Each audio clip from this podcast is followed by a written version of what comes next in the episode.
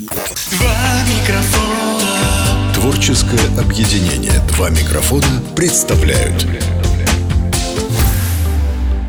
«Голос ОК» Подкаст про силу и здоровье голоса Привет, это я, Ольга Павленко. Это мой подкаст о силе и здоровье голоса «Голос ОК». Сегодня поговорим о боли. Иногда люди живут с хронической болью годами, стараясь ее не замечать. Принцип работы хорошего врача – это избавлять пациента от страданий. Так вот, Анастасия владеет не только методом избавления от зубной боли, но и владеет методом целостного подхода к здоровью человека. Метод называется PDTR-терапия. Что самое ценное в этом методе, этот метод позволяет найти первопричину боли и прервать цепочку осложнений, которые вызывает эта боль. Ну, например, вы когда-то ударили колено, колено поболело и прошло, а затем э, начала болеть поясница, шея и, возможно, возникли головные боли. Ко мне часто обращаются люди с болевыми ощущениями в области гортани. Собственно, именно поэтому эти пациенты приходят к фониатру, жалуясь именно на боль. И спектр этих болевых ощущений очень разный. Например, кто-то говорит «мне саднит», кто-то говорит «мне дерет», кто-то говорит, что у меня как будто бы возникает какая-то черная такая-то точка, которая мне жжет. Кто-то говорит, что у него как будто бы какой-то песочек. И вот чем более начитан пациент, тем ярче спектр описания его болевых ощущений. Так вот, очень часто и фониатор, и я мы видим на своем приеме, что причиной этих болей является не голосовое нарушение, а, например, нарушение пищеварения или нарушение в работе артикуляционного аппарата, неправильный прикус, неправильное смыкание нижней челюсти с верхней челюстью. Какие-то мышечные проблемы обязательно принесут болевые ощущения при повышении нагрузки. Но убрать причину этой боли мы зачастую не можем. Мы боремся только с последствиями. Так вот, чем меня привлек именно метод, которым владеет Анастасия Назарова, PDTR-терапии, тем, что он позволяет найти первопричину боли. Послушайте этот подкаст, ведь в нем мы с Анастасией разобрали такие случаи из моей практики, как ношение брекет-систем влияет на наш голосовой аппарат, как удаление зуба мудрости может испортить вам голос. И еще очень интересный случай о том, как игра на музыкальных инструментах, духовых музыкальных инструментах испортила голоса молодых курсантов. «Голос ОК» Подкаст про силу и здоровье голоса Анастасия, добрый день! Добрый день, Ольга. Я больше двух лет слежу за вашим аккаунтом. И мне хочется задать вам на самом деле миллион вопросов, но понимаю, что людям будет интересно узнать от вас и обычные, простые, казалось бы, для специалиста вещи, поэтому PDTR-терапия, PDTR-терапевт. Что это такое? Вот скажите да. тоже, как вы говорите правильно, простыми словами, что это за чудесный такой ключ, э, который ну, открывает двери к здоровью? На чем основан метод? Метод основан а, на том, что идут обычные бытовые воздействия. То есть, допустим, погладить где-то, поколоть, постучать, подавить на тело. Но в определенной последовательности то есть мы в определенной последовательности ищем рецептор, который самый-самый вверху в приоритете в пирамиде этой дисфункции стоит, который запускает всю эту э, цепочку дисфункций. Идет мануально-мышечный тест, который взят уже из классической прикладной кинезиологии. Что это такое? То есть с определенной силой ты нажимаешь на мышцу какую-то, да, вот, и человек должен сопротивляться. То есть, ну, допустим, ну, на руку, да, мы нажимаем с определенной силой, и человек сопротивляется, и уже потому как она сопротивляется, как она воздействует, э, реагирует на так называемые ослабляющие действия, которые в норме должны нормальную нормотоничную мышцу ослаблять. Мышечный ответ, да, получ... вы получаете, да, вы, да. вы даете воздействие, и по силе мышечного ответа, да, по скорости его вы понимаете, что есть ли там проблема или нет. Да, э, можно вот Угу. Тест любой, это я даже этому обучаю своих пациентов. Как самого себя протестировать? О, это очень интересно. Мыш, э, на мышцы, да. Значит, сожмите пятый палец мизинец, мизинчик. первым пальцем на руке. Угу. Встретились. Да, вот так вот сжали. Правая рука или да. ведущая рука, или все равно? Нет, нет, э, потому что не ведущая рука. То есть теперь... То вот есть взять левую, сильно. да? Взять теперь левую. Если вы правша, возьмите левую. Если вы левша, возьмите правую. Да. Угу. Да. И правой ведущей, ну, ведущей рукой, скажем, попробуйте чуть-чуть вот так вот разорвать. Текс, текс, текс, разрываем. Да, запомнили усилие, которое вам не дает разорвать? Да. Теперь нужно нормальное воздействие, которое ослабляет мышцы нормотоничные. Это либо посмотреть на две полоски параллельных вертикальных. Я поставила перед собой два пальца, так. посмотрела mm-hmm. на них. Смотрите, такое же усилие у меня легко разрывает. Разрывает у вас? Ну, да. Это у вас нормотоничная мышца. Это чистая биомеханика, насколько Нет. я понимаю, правильно? Метод основан на да. мышечном ответе, который тесно связан с, с нашей мышечной, да, с нейросистемой, с нашей мышечной памятью. Начну с вопроса о, казалось бы, элементарных вещах. Это здоровье зубов. Здоровье зубов и здоровье наших лор-органов. Вот, в частности, меня все-таки интересует моя тематика как э, логопеда и фонопеда. Да, это, в принципе, все напрямую связано. Ну, во-первых, верхние зубы, начиная иногда с клыка, они э, полностью прилегают корнями к гайморовой пазухе. Поэтому воспаление гайморовой пазухи зачастую влияет на зубы. Так как это все рядом очень расположено, неправильное положение зубов очень сильно влияет на дикцию. У взрослого населения все кто когда-нибудь сталкивался с протезированием переднего э, фронта, да, передних фронтальных зубов, все отмечают, что изменяется фонетика, изменяется дикция. На зубах особенно верхних, есть так называемые фонетические фасетки. А, допустим, звук «с» он произносится и формируется режущим краем верхних и нижних э, фронтальных зубов. Причем у некоторых людей формирование звука идет горизонтальное, то есть нижняя челюсть выдвигается, и человек говорит «с» да, выдвигается, скользит как бы поверхнее «с». А у других зуб, э, людей э, формируется звук «с» они открывают, выдвигают э, челюсть, ставят ну, стык-стык и говорят «с». Это называется вертикальный тип э, формирования звука «с». Такие моменты врач-стоматолог, особенно ортопед, который занимается протезированием зубов, должен учитывать. Зачастую у детей, если обратиться к детям, у детей очень много вариантов произношения дефектного того же звука «с». Вот даже если просто на нем да, обратиться. Межзубное произношение, боковое произношение. Э, затем нет э, воздушной струи по э, значит, центру языка, и тогда у них формируются всякие вот такие фуба и вук, да, или там, допустим, если со звуками я уже шипящие сказала, если с это там что у нас фабака, да, или даже на т табака, и вот когда такой приходит ребенок, у нас классически в учебниках э, для логопедов раньше писали так, что чаще всего это дети, которые сосут палец, э, в детстве, то есть имеют неврологическую привычку. Дальше это дети, которые находятся долго на грудном вскармливании, да, то есть вот такое положение языка ложечкой межзубное. Либо дети, которым давали соску, Значит, то есть формируется неправильный прикус и неправильно вот этот да, двигательный э, паттерн такой еще дети, у которых формируется открытый привкус из-за всего этого. Потому что у них, э, мы как глотаем, у нас должно быть герметично во рту. Поэтому э, человек, когда глотает, он э, смыкает зубы и губы, и потом язык так придавливает к небу и выдавливает в горло. Что делать у людей, у которых открытый прикус, да? Зубы не смыкаются впереди. Они что делают? Они туда язык засовывают. И вот так вот глотают. В результате это вот многолетняя привычка, это так называемый мышечный паттерн, инграмм, от этого очень сложно избавиться. То есть и все звуки, которые ребенок должен произносить, упираясь там в зубы в небо переднее, он произносит, просовывая язык между зубами. Паттерн глотания нарушается.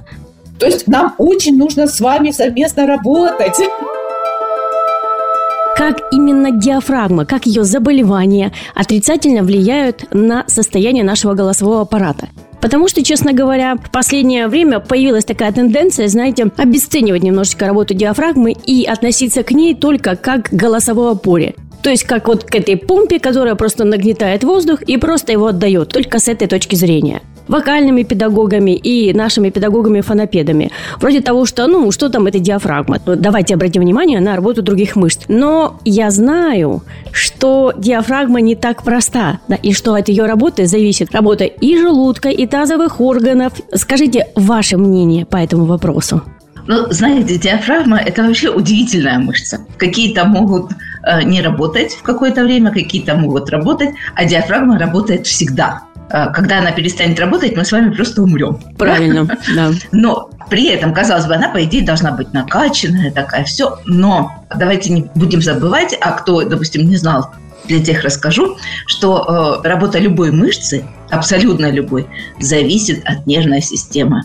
И несмотря на то, что диафрагма работает все время, получается, что если э, есть дисфункциональные рецепторы, причем э, не обязательно в самой диафрагме. Диафрагма может реагировать уменьшением, ослаблением своей работы на какие-то операции, причем операции могут быть э, неважно где. В грудной области, в брюшной области, переломы ног, рук, там, неважно какие были операции, оперативные вмешательства, включая даже полость рта. То есть удаление какого-то зуба опосредованно через несколько этапов может привести к ослаблению диафрагмы. Вот бывает человек вроде бы спортивный, но раз он дышит, э, задыхается, ну, есть отдышка даже при небольшом физическом э, усилии. Хотя вроде бы худенький, спортивный, занимается. А вы прислушайтесь, как он дышит. Кто-то дышит хорошо на вдохе, а выдох короткий. А у кого-то наоборот. Вдох короткий такой, и выдох, да, длинный. Это уже нарушение.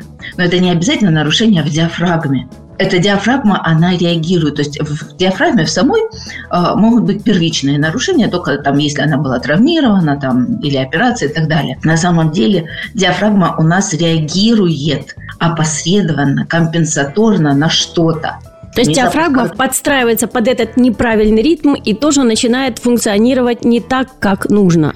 Правильно? Абсолютно верно. А, может, это вот э, с краниальными дисфункциями. Когда мы можем получить краниальные дисфункции? Вот, вот опять-таки, самое первое, что приходит... Во время родов. До наше рождение. Да, да. Конечно. То есть ребенок рождается, он проходит через узкие пути, у него головка сжимается. И, естественно, после этого, возможно, уже краниальные нарушения, уже а, возбуждение вот этих рецепторов, которые находятся а, между костными швами. То есть фактически с этой дисфункцией мы можем начинать жить вот, ну, буквально с нуля. Жить Дальше, и не знать, да, что она есть. Да, да, да. Очень хотелось бы, чтобы мамочки обратили внимание, как их ребенок дышит. В норме человек, особенно ребенок, должен дышать, знаете, как полной грудью. Так, вздохнул, выдохнул. То есть вдох и выдох должны быть приблизительно одинаковые по объему и по времени. Если есть разница между вдохом и выдохом, это уже есть нарушение. Если э, человек дышит, а выдох, или наоборот, вдох так, а выдох более глубокий, да, это уже неправильно. Скажите, Анастасия, может ли пресс, накачанный пресс, защитить диафрагму от этих прямых ударов? Можно ли вот накачав там супер-пупер пресс себе кубики эти, э, избежать э, травмы диафрагмы и стать неуязвимым? Нет, нет, нет. Э, и более того, я вам хочу сказать, накачивание мышц зачастую не равно здоровье. Если я сейчас правильно понимаю, значит, область головы и шейного отдела может повлиять на неправильную работу диафрагмы и взаимно потом неправильная работа диафрагмы, соответственно, как бы, да, потом э, объединяет наш мозг кислородом, ну и так далее, если вот так по-простому. Дальше, если э, травмы, операции, неважно даже в каком отделе, тоже влияют на работу диафрагмы отрицательно. У нас наши внутренние органы брюшные, да, они э, не просто что там лежат да, как на складе в несколько этажей, они именно висят на связках. И связки эти прикрепляются как э, к позвоночнику с внутренней стороны, да, к тазовым костям, к ребрам снизу и в том числе к диафрагме. Прямо елочка. И, да? И что у нас получается? Когда диафрагма опускается, мы делаем вдох, да, ребра расширились, диафрагма опустилась, э, у нас опускаются и наши внутренние органы. Затем в норме диафрагма должна подняться, и внутренние органы должны подняться. А ослабленная диафрагма, которая вот ослабла из-за нервной э, регуляции компенсаторно, она не может подняться на ту же высоту. Соответственно, она не может подтянуть эти органы. Пожалуйста, вот вам опущение органов у многих людей. Понимаете? Опущение органов нарушается их функционирование. Пожалуйста, это могут быть и рефлюксы, это может быть вот эти вот, как а, иногда, да, бывают э, некоторые люди, наверное, с этим сталкивались. Ой, что-то там заболело, тут заболело, тут приходят к, э, врачам, да, тем же гастроэнтерологам, еще кому-то, их обследуют, ну, есть небольшие изменения, но боли не должно быть, ну, попейте, да, что-то вот симптоматически. Как бы сильных структурных нарушений нет. Но когда к врачу пришли с жалобами, с болями, естественно, надо что-то найти. А, извините меня, скажем так, норма – это достаточно растяжимое понятие. Поэтому вот и начинается. Попил то лекарство назначили, не помогло, попил другое, не помогло. А у нас врачи все глупые, дураки, недоучки и так далее. А почему так? А потому что это дисфункциональные нарушения. Это еще не структурные нарушения. И это нужно искать причину именно в нервной регуляции. Анастасия, я хотела спросить. Вот у нас очень распространена у вокальных педагогов гимнастика Стрельниковой. Смысл такой. Многие пытаются во время упражнений с диафрагмой сделать более длительный выдох или более, э, знаете, такой объемный вдох. То есть вот так. Вот так вот прям очень сильно нагнетая давление. Вредно это или полезно, или просто ну, безобидно? Ну, скажем так, если диафрагма работает нормально, делайте, что хотите. То есть, как бы навредить очень сложно, если не ткнуть ножом прям в диафрагму. Ну, а так вот, ну, как бы э, в бытовой жизни любые нагрузки – это нормально. Но если диафрагма на, э, находится в дисфункции, скажем так, в компенсаторной слабости, она так компенсирует работу других органов, других мышц и так далее, то усиленная ее работа, скажем, только ее перегружает лишний раз. А мы уже поняли. Поэтому здесь... Да, поэтому здесь как бы Вообще я плохо отношусь к просто вот выкладыванию упражнений и делайте вот так, и будет вам счастье. Э, я не очень хорошо к этому отношусь, даже если по удаленке, э, вот, допустим, по видео врач э, смотрит пациента и назначает какие-то упражнения, какие-то гимна- гимнастики. Но он же сначала посмотрел. Опять-таки, это не во всех, естественно, сферах возможно. Ну, допустим, я не знаю, конечно, как у вас, но мне кажется, у вас тоже возможна удаленная кация, правильно? После но... заключения, после видеоларингоскопии и фониатра. Голос ОК. Подкаст про силу и здоровье голоса прочитала в вашем телеграм-канале, Анастасия Назарова называется, да. про связь музыкальных инструментов. У меня было два года назад несколько пациентов, как у логопеда-фонопеда, пациентов с функциональными, значит, гипотонусными дисфониями, то есть было ослабление э, истинно голосовых складок, было несмыкание. При этом вовлекались вестибулярные складки, да, вот такое комбинированное нарушение, ну, уже как компенсация. Были мальчики, которые поступили в военный кадетский корпус, и там они стали обучаться э, игре на духовых инструментах. То есть у них было какое-то другое музыкальное э, направление до этого, то ли гармошка, то ли гитара. Так как в кадетских корпусах нет гармошки и гитары, им дали, значит, в руки какие-то саксофоны, не знаю, тромбоны и так далее.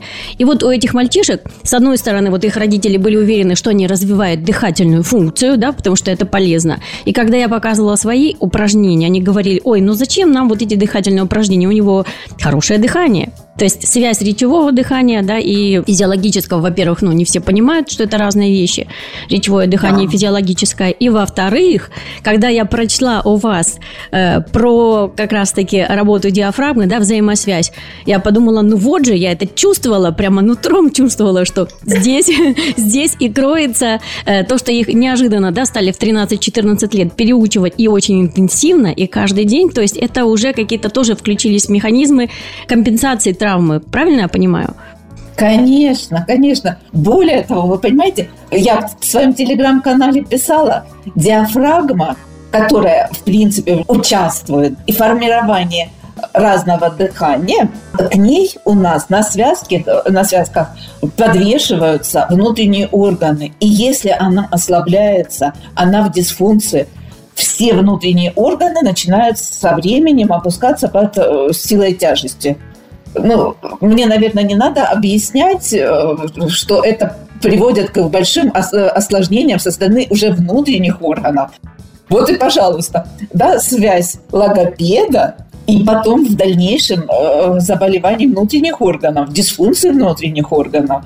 И вы, и мы делаем огромную работу для оздоровления человека в будущем, во взрослом возрасте. А какие музыкальные инструменты, с вашей точки зрения, вот с точки зрения PDR-специалиста, для детей, например, в процессе роста могут навредить, и поэтому нужно постоянно держать на контроле э, нервно-мышечную систему ребенка и костно-мышечную систему.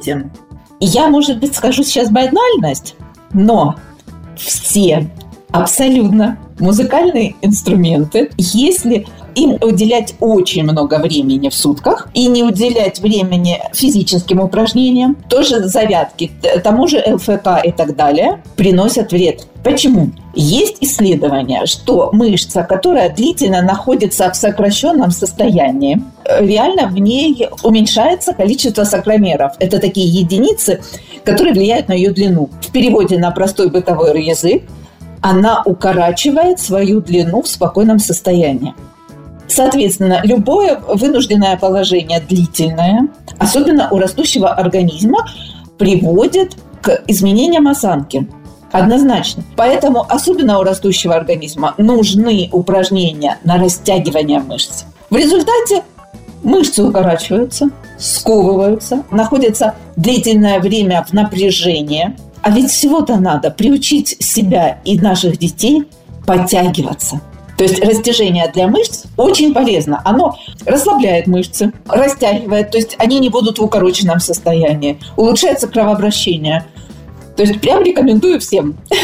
Потягушечки полезны всем, и взрослым, и детям. Я, кстати, как фанапед даю на первом занятии, когда ко мне приходят хоть взрослые, хоть и дети, упражнения на придыхательную атаку голоса, когда мы сначала выталкиваем воздух, а потом уже э, смыкаем голосовые складки на гласные звуки. То есть это, знаете, вот как английский или как латинский вот этот да, или г. То есть мы распахиваем голосовые складки в горизонтальной плоскости шире, да, на придыхательной атаке, чем в обычной жизни, когда мы этим не пользуемся. И потом смыкаем на гласное. Я тоже говорю про потягуси, только у нас такие свои. И действительно, ведь мышцы э, как бы получают приток кислорода, да, лучшее кровообращение. То есть вот такие полезные э, для голосовых складок в том числе. Допустим, если подойти к голосовым больным, вот голосовым больным, которые приходят, предположим, там очень много с гипотонусными дисфониями в том числе приходят, то есть с несмыканием.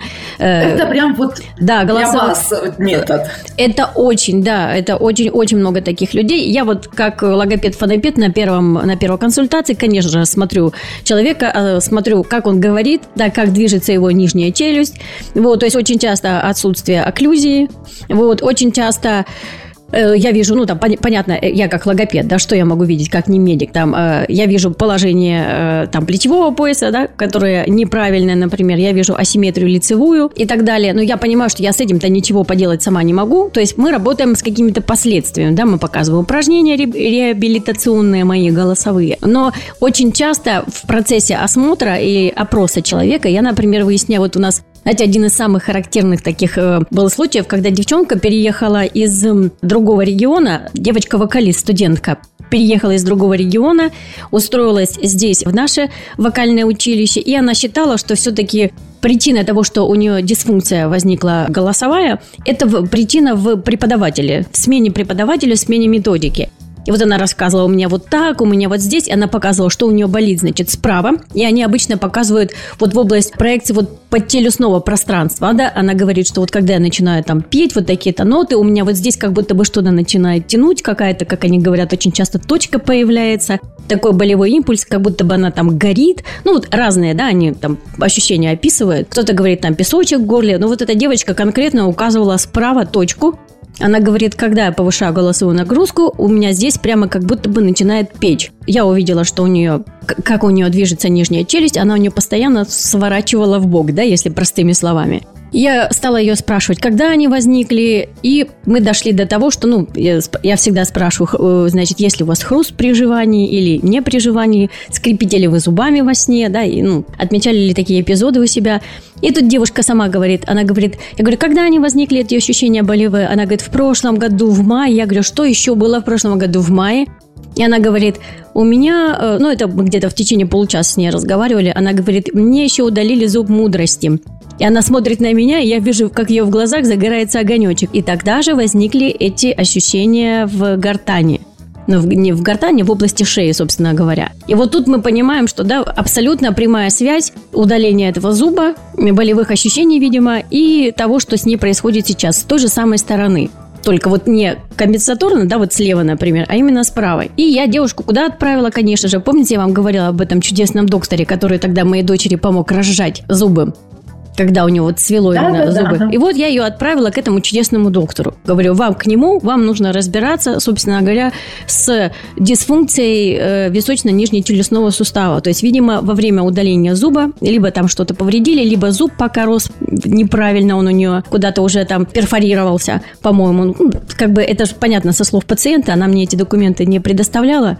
Абсолютно верно. Вы рассказываете классическую картину возникновения дисфункции. Причем тут даже не скажешь, что была первичная дисфункция височно-нижнечелюстного сустава или при удалении, при болевом воздействии, да, возбудились вот эти болевые рецепторы, возникла дисфункция этих рецепторов, и дисфункция височно-нижнечелюстного сустава была уже как компенсаторная. А, она, а могла она возникнуть и при надавливании на челюсть при удалении. Неизвестно, где теперь этот дисфункциональный рецептор первичный. То ли вместе анестезии, то ли вместе удаления восьмого зуба, то ли при надавливании на нижнюю челюсть э, при удалении восьмого зуба, растяжение связок в самом суставе. То есть там прям очень интересно разбираться. Конечно. То есть, получается, а пациент пришел, собственно говоря, с несмыканием голосовых складок. Если такой человек бы попал к специалисту педиатр, то можно было найти тот след, да, болевой след, ту самую точку, которая, собственно говоря, вызвала вот этих цепь, или как вот у вас говорят, я послушала немножечко, каскад, да, изменений мышечных, Абсолютно, которые да, привели уже туда. Оль, абсолютно верно. Я вам еще сейчас э, скажу такую вещь, и, может быть, разочарую многих специалистов, но бесполезно давать упражнения на ослабленные мышцы. Они не работают. Хоть занимайся с ними, хоть не занимайся, они не работают, нервная импульсация не идет. То есть будет работать те самые синергисты, те самые мышцы-помощники. То есть компенсаторно будет заменять работу этих мышц ослабленных какие-то другие. Поэтому сначала нужно запустить ослабленные мышцы и только потом упражнения. Вот в чем прикол. Да, да, я понимаю, что это э, для классических специалистов звучит, скажем так, шокирующе. Для меня не шокирующее, знаете почему? Потому что я тоже вот к этому пришла самостоятельно. Вот когда, э, допустим, когда за дело реабилитации берется человек, у нас же, э, как вот, допустим, фонопед моя специализация, сначала ты должен Да. стать логопедом. Логопеды это все-таки это дефектологи, и наш один из основных принципов это принцип обходного пути, правильно? И я родителям всегда говорю, мы никогда не воздействуем в лоб. Допустим, при постановке звука «р», если по-простому, мы не говорим «а ну порычи», потому что мышцы к этому не готовы. И Да. мы должны подвести человека разными упражнениями, образными какими-то упражнениями, то есть сделать ряд э, классических каких-то упражнений для того, чтобы подготовить мышечный аппарат, и мы их называем там то моторчики, то грибочки, то там пулеметики. В общем, обходные упражнения для того, чтобы накачать эту мышцу, да, условно говоря, э, с фонопедией. То есть, когда, например, вот э, берутся, например, за дело работы с голосом не специалисты, не логопеды, то есть не дефектологи, не специальные реабилитологи, нас можно назвать фонопедов реабилитологами голоса. Если за это берется человек, не имеющий таких вот понятий дефектологическим, они что прежде всего начинают делать? Слабая мышца, давайте мы на нее дадим больше нагрузки. Слабая мышца, значит, человек говорит тихо, мы его заставляем говорить как? Ну, не мы, не мы логопеды, а другие. Начинают его заставлять говорить громко. Потому что думают, что чем больше он будет заставлять его говорить громче, или заставляют слух читать, да, для чего-то, или заставляют какие-то заучивать тексты. Мы только усугубляем ситуацию этим. То есть э, Да. чем слабее мышцы, тем больше на нее нагрузка, а вокал это уже уже не естественная нагрузка. Речь это автоматизм наш, который в наш заложен, да, природой. А вот вокал это уже навык, который нагружает намного больше. Это уже такие заученные какие-то, как это, заученные движения, да, другие совершенно. Вокал – это уже искусство. И как всякое искусство, оно в том числе и не только развивает, но и забирает часть здоровья. Что у нас больше всего работает, да, то потом больше всего и изнашивается. И очень часто да, работа мышц взаимосвязана с недостатком именно белка в нашем организме. Да. У нас все-таки смешанный тип питания. Мы не можем быть вег- вегетарианцами. То есть мы должны есть все. И очень часто вот при назначении анализа биохимического, э, что выясняется, что у человека, например, очень низкий уровень железа. Если очень низкий уровень железа, то мы уже рассматриваем, да, в том числе и наши гипотонусные дисфонии, как уже системное какое-то заболевание. Бесполезно будет работать, в принципе, вот фонопеду одному с этим, да, если не подключить, например, э, там, гастроэнтеролога, если не подключить фониатра, не подключить еще гематолога, А как можно рассматривать человека отдельно? Там отдельно рука, отдельно нога, отдельно голова, отдельно голос. Мы же единое целое. Как там сказала Раневская? Это у попы есть две половинки, а я единое целое. Так и человек. По поводу запуска слабых мышц. Я для себя такой метод открыла 5 с лишним лет назад. Ко мне попала пациентка с истерической афонией или с функциональной, да, если более правильно ее называть, или психогенная афония.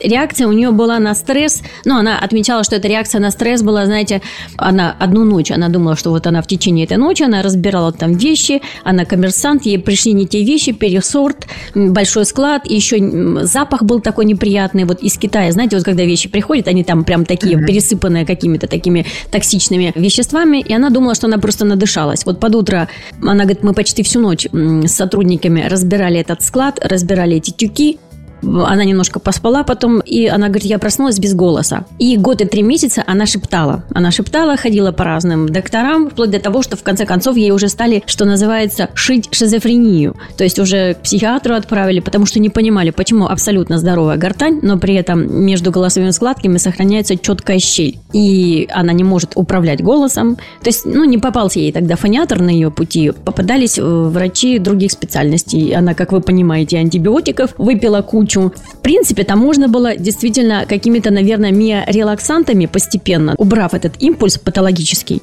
и, может быть, миорелаксанты, ну, я не невролог. В общем, можно было ее нагрузить какими-то препаратами, собственно говоря, да, чтобы убрать это явление. Но вот не случилось. И вот она попала ко мне, и, естественно, на, на мой прямой э, запрос издать звук, она не могла его издать, и нам нужно было обмануть нервную систему, вызвав э, изначально движение как бы рефлекторно, да, голосовых складок. У нее даже уже кашель и смех уже были беззвучными потому что слишком большое время прошло для э, того, чтобы она вот хотя бы оттолкнуться от рефлекторного какого-то звука. Я ни, ни- ничего не могла сделать. Два занятия. Потом мне попались упражнения с трубочкой. Слышали, может быть, о Lexvox терапии? М, Да, слышала. Мне попались эти упражнения, и я думаю, ну, попробую это с ней применить. И у меня получилось. Получилось через 20 минут у нее вызвать звучный голос. Подскладочное давление э, улучшает натяжение голосовых складок. Вот какие компенсаторные, например, механизмы э, я включаю в работу, чтобы вот эти вот складочки, которые в этот момент не хотят работать, они сократились, да, чтобы их как бы физическим путем просто подтолкнуть к тому, чтобы они растянулись. И я прошу всегда моих пациентов, мы эту трубочку просто держим во рту, обязательно не прикусывая, не, мы не сжимаем трубку зубами, мы просто вытягиваем губы как бы таким вот, ну, рупором, да, и э, дуем просто со слогом «бу». То есть мы сюда пытаемся максимально не вмешиваться ни во что. И вот когда хорошо лицевые мышцы расслабляются, тогда мы видим вибрацию щек, и, соответственно, э, также толчками э, воздушная струя у нас проходит между голосовых складок. То есть она их как бы ну, дает им такой импульс «давайте работать, давайте шевелиться». Мы, собственно говоря, повышаем подскладочное давление и, значит, внутриротовое тоже давление, но оно очень быстро выходит через трубочку, то есть здесь ничего такого не задерживается. Я всегда держу обратную связь, спрашиваю, так, нигде не больно, нигде ли не, э, нет дискомфорта. Если человек говорит, что, например, в этой работе, когда мы начали что-то делать, он говорит, вы знаете, я почувствовал, что там, допустим, показывает мне наживательные мышцы. Говорит, вот здесь напряжение, значит, я понимаю, что нам нужно здесь не делать эти упражнения, и тогда человеку нужно будет сходить вот к специалисту. Вот приятно, когда человек понимает, что он делает. Просто вот я слушаю, прям ну, наслаждаюсь. Спасибо. Это выстраданное уже тоже, вот я же логопедом с 2000, ой, с 2000, говорю, с 95 года работаю, и всегда Ну это... да, уже стаж. Да, и это были тоже всегда поиски, ну, в кавычках, там, пускай даже волшебные таблетки, волшебные методики, потому что я всегда понимала, и мне очень повезло с учителями, я В 2000 году к нам тогда приехала Татьяна Григорьевна Визель, академик, э, с рядом тоже преподавателей. Тогда был институт дефектологии. И вот они по-новому позволили посмотреть на работу логопеда в том числе. То есть, когда человек рассматривался в целом, вот именно, а не по кускам, отдельно речь, отдельно нервная система, там отдельно, не знаю, желудочно-кишечный тракт и так далее. То есть, вот этот логопедический подход, он позволяет мне и в фонопедии это применять, хотя это и раздел логопедии, но когда вот люди просто начинают э, просто с упражнений, то есть, вот такой набор упражнений, вот такой набор упражнений, они не будут работать, а даже, наоборот, навредят. Если мы не будем искать, вот я говорю, всегда вот это первопричина. Почему я да. и не поклонник, например, логопедического массажа, как метода там от всего, да, как говорят. Я педагог, я могу вам дать упражнения, да, могу повоздействовать на мышцы вот в том объеме, в котором может это вот моя специальность. Но, говорю, причина всегда медицинская. Я всегда только за то, чтобы человек искал наиболее короткий и эффективный путь. Вот как раз-таки хотела перейти к ношению брекет-систем. Сейчас, я не знаю, на каждом углу, на каждом углу есть стоматология, которая ставит брекеты. И о чем я хочу сказать? И вот эти брекет-системы, насколько я понимаю, и по своим пациентам иногда приходят девочки, я вижу у них идеально ровные зубы, девочки-вокалистки, ну, особенно вокалистки. И когда я их спрашиваю о, о их проблемах, это как чаще всего это гипотонусные дисфонии, как всегда, ну, или какие-то дисфонии, не обязательно гипотонусы, то есть нарушение функциональности профессиональные в работе.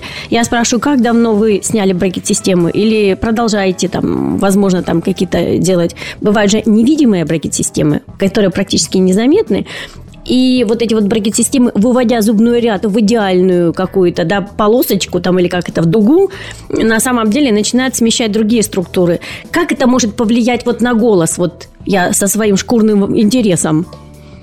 Может ли Однозначно повлиять? будет ослабление. Однозначно. Вот, ну, а, а вот эта гипотония, потому что, рассказываю, нижняя челюсть по разным данным, от 90 до 80 процентов является компенсацией других дисфункций опорно-двигательной системы и нервной системы. То есть, допустим, по каким-то причинам ротировался та. Ротировался это что? Крестец. Это повернулся, правильно? Ну, повернулся, да, повернулся.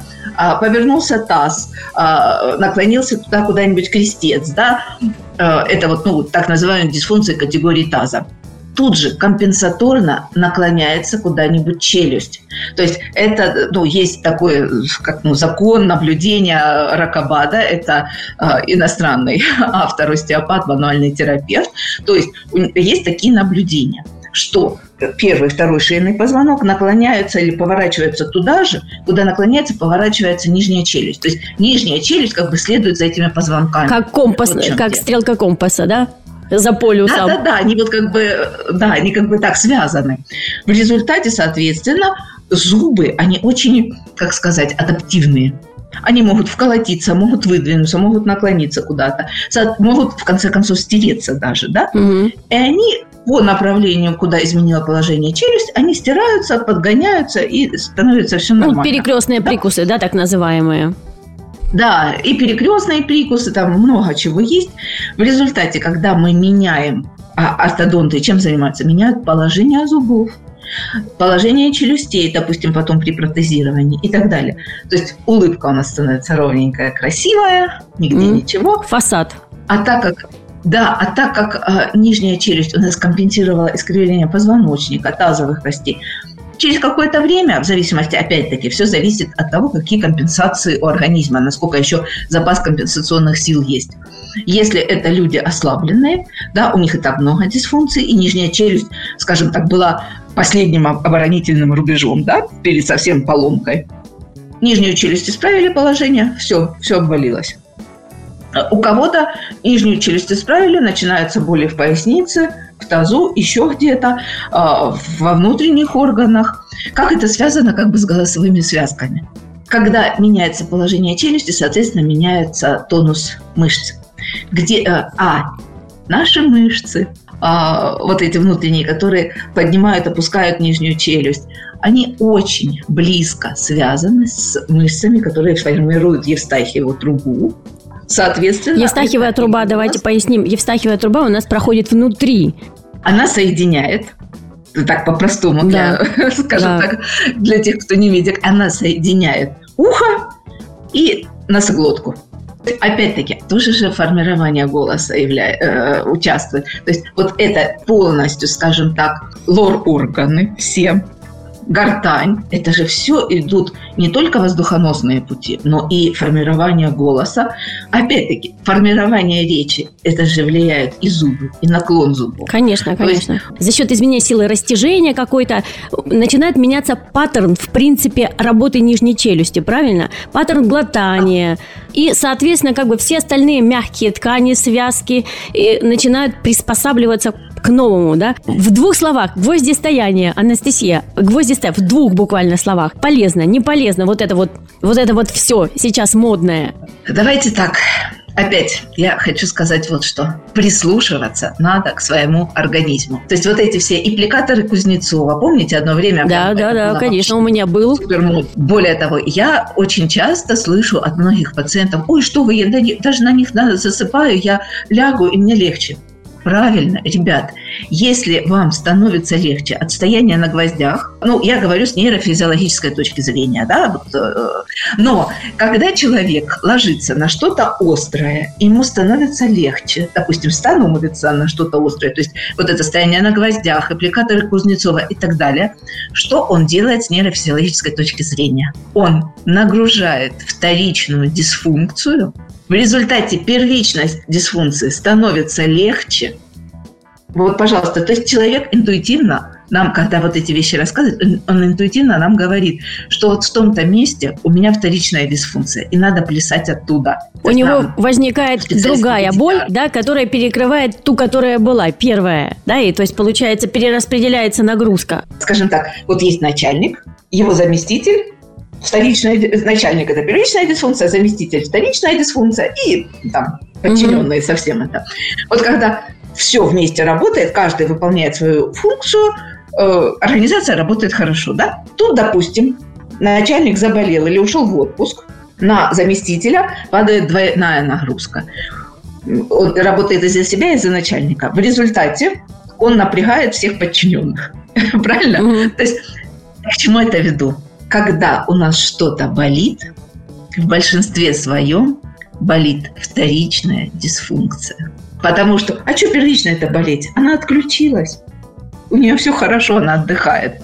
А вторичная дисфункция, вот этот заместитель взял на себя работу первичной. То есть, например, человек жалуется на ком в горле, ощущение першения и так далее. Я тоже всегда говорю, это, скорее всего, у вас проекция какой-то другой проблемы. То есть болит здесь, Абсолютно. искать надо да. либо в области желудка чаще всего, желудок, диафрагма, да, либо идем выше. Там, да, от головы. Да, шея, челюсть, голова. Э, в общем, метод PDTR позволяет найти вот ту самую спящую, затаившуюся причину. Это, да. это, это да. очень ценно, это очень важно. Да, абсолютно. Как понять, например, вот у нас город Краснодар, я живу в городе Краснодар, и там э, э, наши слушатели живут в разных городах. Как найти? Есть ли какой-то сайт, может быть, э, какая-то ассоциация специалистов, чтобы не нарваться, например, на мошенника, самозванца какого-то? Да, Оля, абсолютно с вами согласна. Есть сайт pdtrglobal.ru. Там есть прям раздел «Специалист в вашем городе». Или открываете, наши пациенты, наши люди, да, будут открывать и искать ближнего к себе специалиста. В Краснодаре как минимум три специалиста, которых я знаю лично, кто занимается педитяр. Я могу скинуть контакты. Огромное спасибо. Вот самое главное, да, еще оказаться в правильных руках. Мало найти правильную методику, как-то остерегайтесь подделок. Пользуйтесь только проверенными да. источниками. Огромное спасибо, да. Анастасия. Оля, спасибо вам. Друзья, сегодня мы с вами познакомились с очень грамотным, с очень невероятно позитивным, открытым человеком, специалистом Анастасией Назаровой. Анастасия Назарова, еще раз говорю, стоматолог, если кто-то забыл, потому что мы говорили, конечно, не о зубах, но мы рассматриваем в данном случае зубочелюстную систему как часть организма, как цельную систему, систему PDTR-терапии, PDTR-подхода, э, целостного подхода к решению проблем со здоровьем. Анастасия и специалисты педиатр-терапии могут нам помочь Вернуть радость жизни. Вот так вот лучше, да. Порадоваться. Я думаю, это основное, что э, у нас, в общем-то, самое ценное в жизни, что с нами остается, это способность радоваться, слышать пение птиц. Быть здоровыми, получать от жизни радость, кайф и наслаждаться жизнью. Спасибо огромное. Спасибо. Голос ОК. Подкаст про силу и здоровье голоса.